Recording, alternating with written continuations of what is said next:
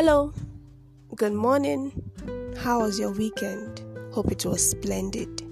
Happy new month. Welcome to Former Praise Devotional. Let us pray. Dear Lord, we exalt your holy name. Father, we thank you for you are wonderful, you are powerful, and you are gracious.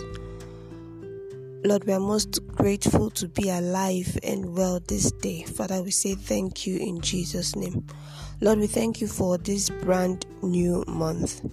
Lord, we pray committing this month unto your holy hands. We ask that you bless us and keep us. In the mighty name of Jesus, may your face shine upon us and your grace abound in us in Jesus' name. Oh Lord, we pray for our relatives we ask that you be merciful unto them in Jesus' name. Father, bless them and keep them as well in the mighty name of Jesus. Father, we thank you for this month is blessed in Jesus' name.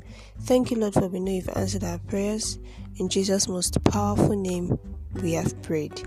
Amen.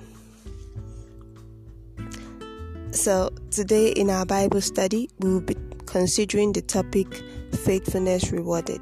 Today's topic is faithfulness rewarded. Our text is from the book of Ruth, chapter 4, verses 13 to 22. Ruth, chapter 4, verses 13 to 22. Please read it up. Our memory verses from the book of Ruth, chapter 4, verses 21 and 22. Please grab your Bibles. Let's read. Ruth chapter 4, verses 21 and 22.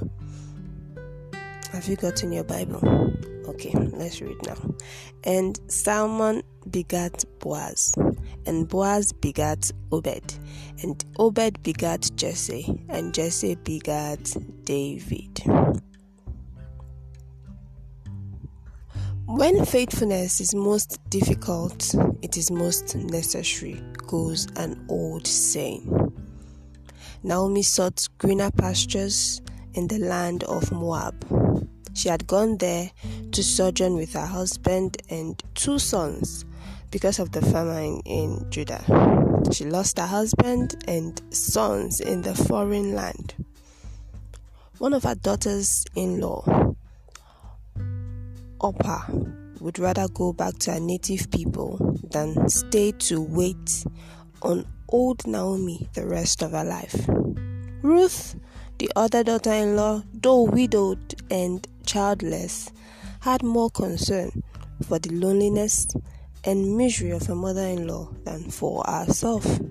Dreary as the future appeared, she decided to remain with Naomi to provide her a companionship she needed. Ruth abandoned all and followed her to Bethlehem, Judah. This she did, not knowing the more honorable purpose of God that would be accomplished in her life. Good news is Ruth's faithfulness paid off. It paid off when she got married to Boaz, relation of her late husband, together with whom she provided a pious and enviable essential lineage for King David and Christ. What a great reward and honor. Dearly beloved, following the Lord wholly in this sinful world may appear difficult and cheerless.